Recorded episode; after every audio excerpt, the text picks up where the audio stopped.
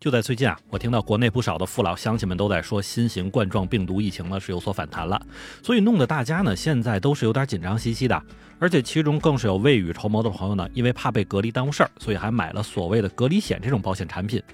然后呢，我也挺好奇的，查了一下这种所谓五十九块钱起就能保一年的隔离险啊，它是可以在投保人被隔离的时候呢，由保险公司每天来支付两百块钱，直到这个解除隔离为止。当然了，这个根据在哪里隔离呢，其实这个赔付标准也是有所不同的。那是不是听到这件事儿之后呢，大家就有一种想要被隔离到天荒地老的冲动了呢？不过咱们今天啊，先不去探讨这个隔离险的使用方法或者有没有什么坑啊，因为就在我知道这件事儿不久，就有两位日本大姐上门给我推销保险产品，而且呢，我也是在充分的学习了一通这个保险类日语之后呢，也发现，在日本的保险业里真是充斥了非常多的奇葩内容，甚至其中有些内容也让作为男性的我感到瑟瑟发抖。欢迎你收听，下站是东京，八尾还在站台等着你哦。欢迎大家回来，我是在站台等你的八尾。其实啊，和咱们国内一样，日本的这个普通商业保险呢，也是会优先把生活的方方面面通通保一遍哈，并且有些类似像房子的火灾保险、地震保险呢，也都成了贷款买房子时候的必要手续。毕竟呢，作为一个多灾多难的地方，这种保险还真的是大意不得。另外呢，作为开车的朋友们，也都需要购买汽车的事故保险，因为虽然这种保险并不是强制的，但是因为日本开车一旦出了事故，那么对于受害方来说呢，索要赔偿的理由可以说是非常的多。那么好好来买个保险保平安呢，也是必须的，并且这里咱们也要说一下啊，虽然和咱们国内一样，日本买车子的时候也是有个交通强制保险的要求，但是因为这部分保险的保额是不高的，所以往往很难顶大事来用。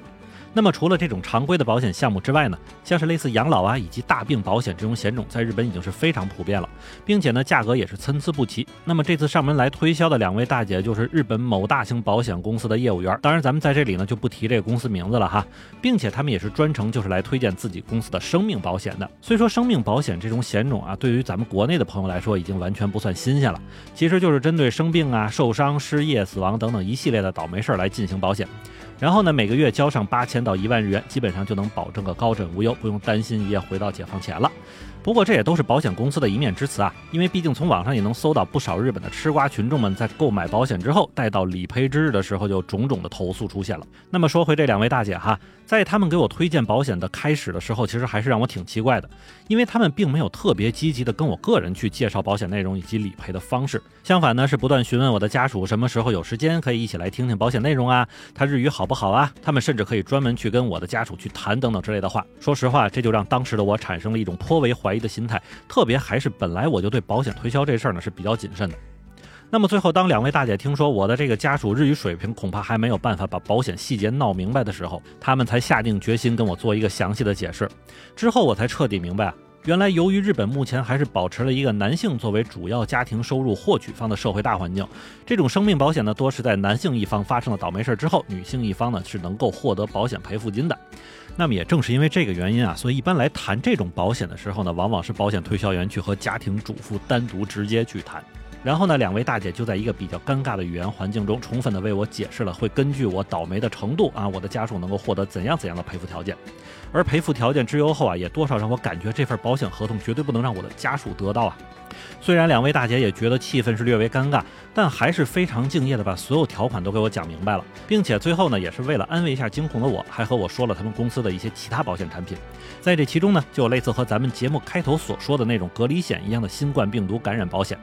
而对于这个保险啊，大姐还专门跟我说啊，每月只要交纳五百日元的这个保险费，就能让你在感染新冠病毒之后获得高达五万日元的这个赔偿。那如果重症了或者还有别的什么问题的话，那么最高可以拿到六十万元。而这也也是我第一次觉得感染了新冠就是一个因祸得福的机会，也稍微有点后悔前段时间为什么那么积极去打疫苗，去买个保险可不就对了。此外呢，我也了解到啊，其实日本这么多年来，保险业本身呢也已经是非常成熟了，而这种成熟呢，也是催生了不少奇葩产品的出现。比如这两位大姐就在推荐生命保险的同时呢，也顺便推荐了一种所谓的熊孩子险啊。当然这个名字是我自己起的，因为正规的名字应该是综合责任险。也就是说，如果你家的孩子甚至是养的宠物在外边惹祸了，那么这份保险呢将会帮你赔偿熊孩子惹祸之后的那部分损失。而另外还有什么类似醉酒客人险啊，就是在一些聚会的时候，如果有人喝醉了开始作妖，那么按照日本的法律呢，不仅喝醉的那个人要承担作妖之后的一切经济赔偿，那么就连这次酒局上其他的人也不能幸免啊，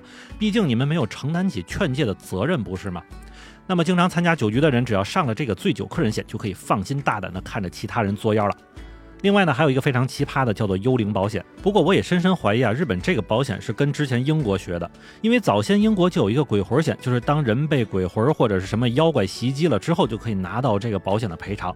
然后日本这边呢，恐怕也是因为过于迷信，就照搬了这个保险，并且根据保险条款上说，只要被认定是遭到了某些虚无东西的攻击之后呢，就可以获得赔偿，并且还举例了吸血鬼和狼人的攻击。但是这个保险条款中也明确规定了，外星人的袭击是不会纳入保险赔偿条款之中，所以我们也可以认为啊，这个保险公司绝对还安排了一个外星人袭击险。除此之外，还有一些什么婚礼取消险啊、旅游取消险、被冤枉成痴汉之后的诉讼险之类的新鲜东西。说实话，这里边除了那个被冤枉成痴汉之后的保险有一个不太真实的赔偿案例之外，其他我都没有找到能够证明保险人成功获得赔偿的例子。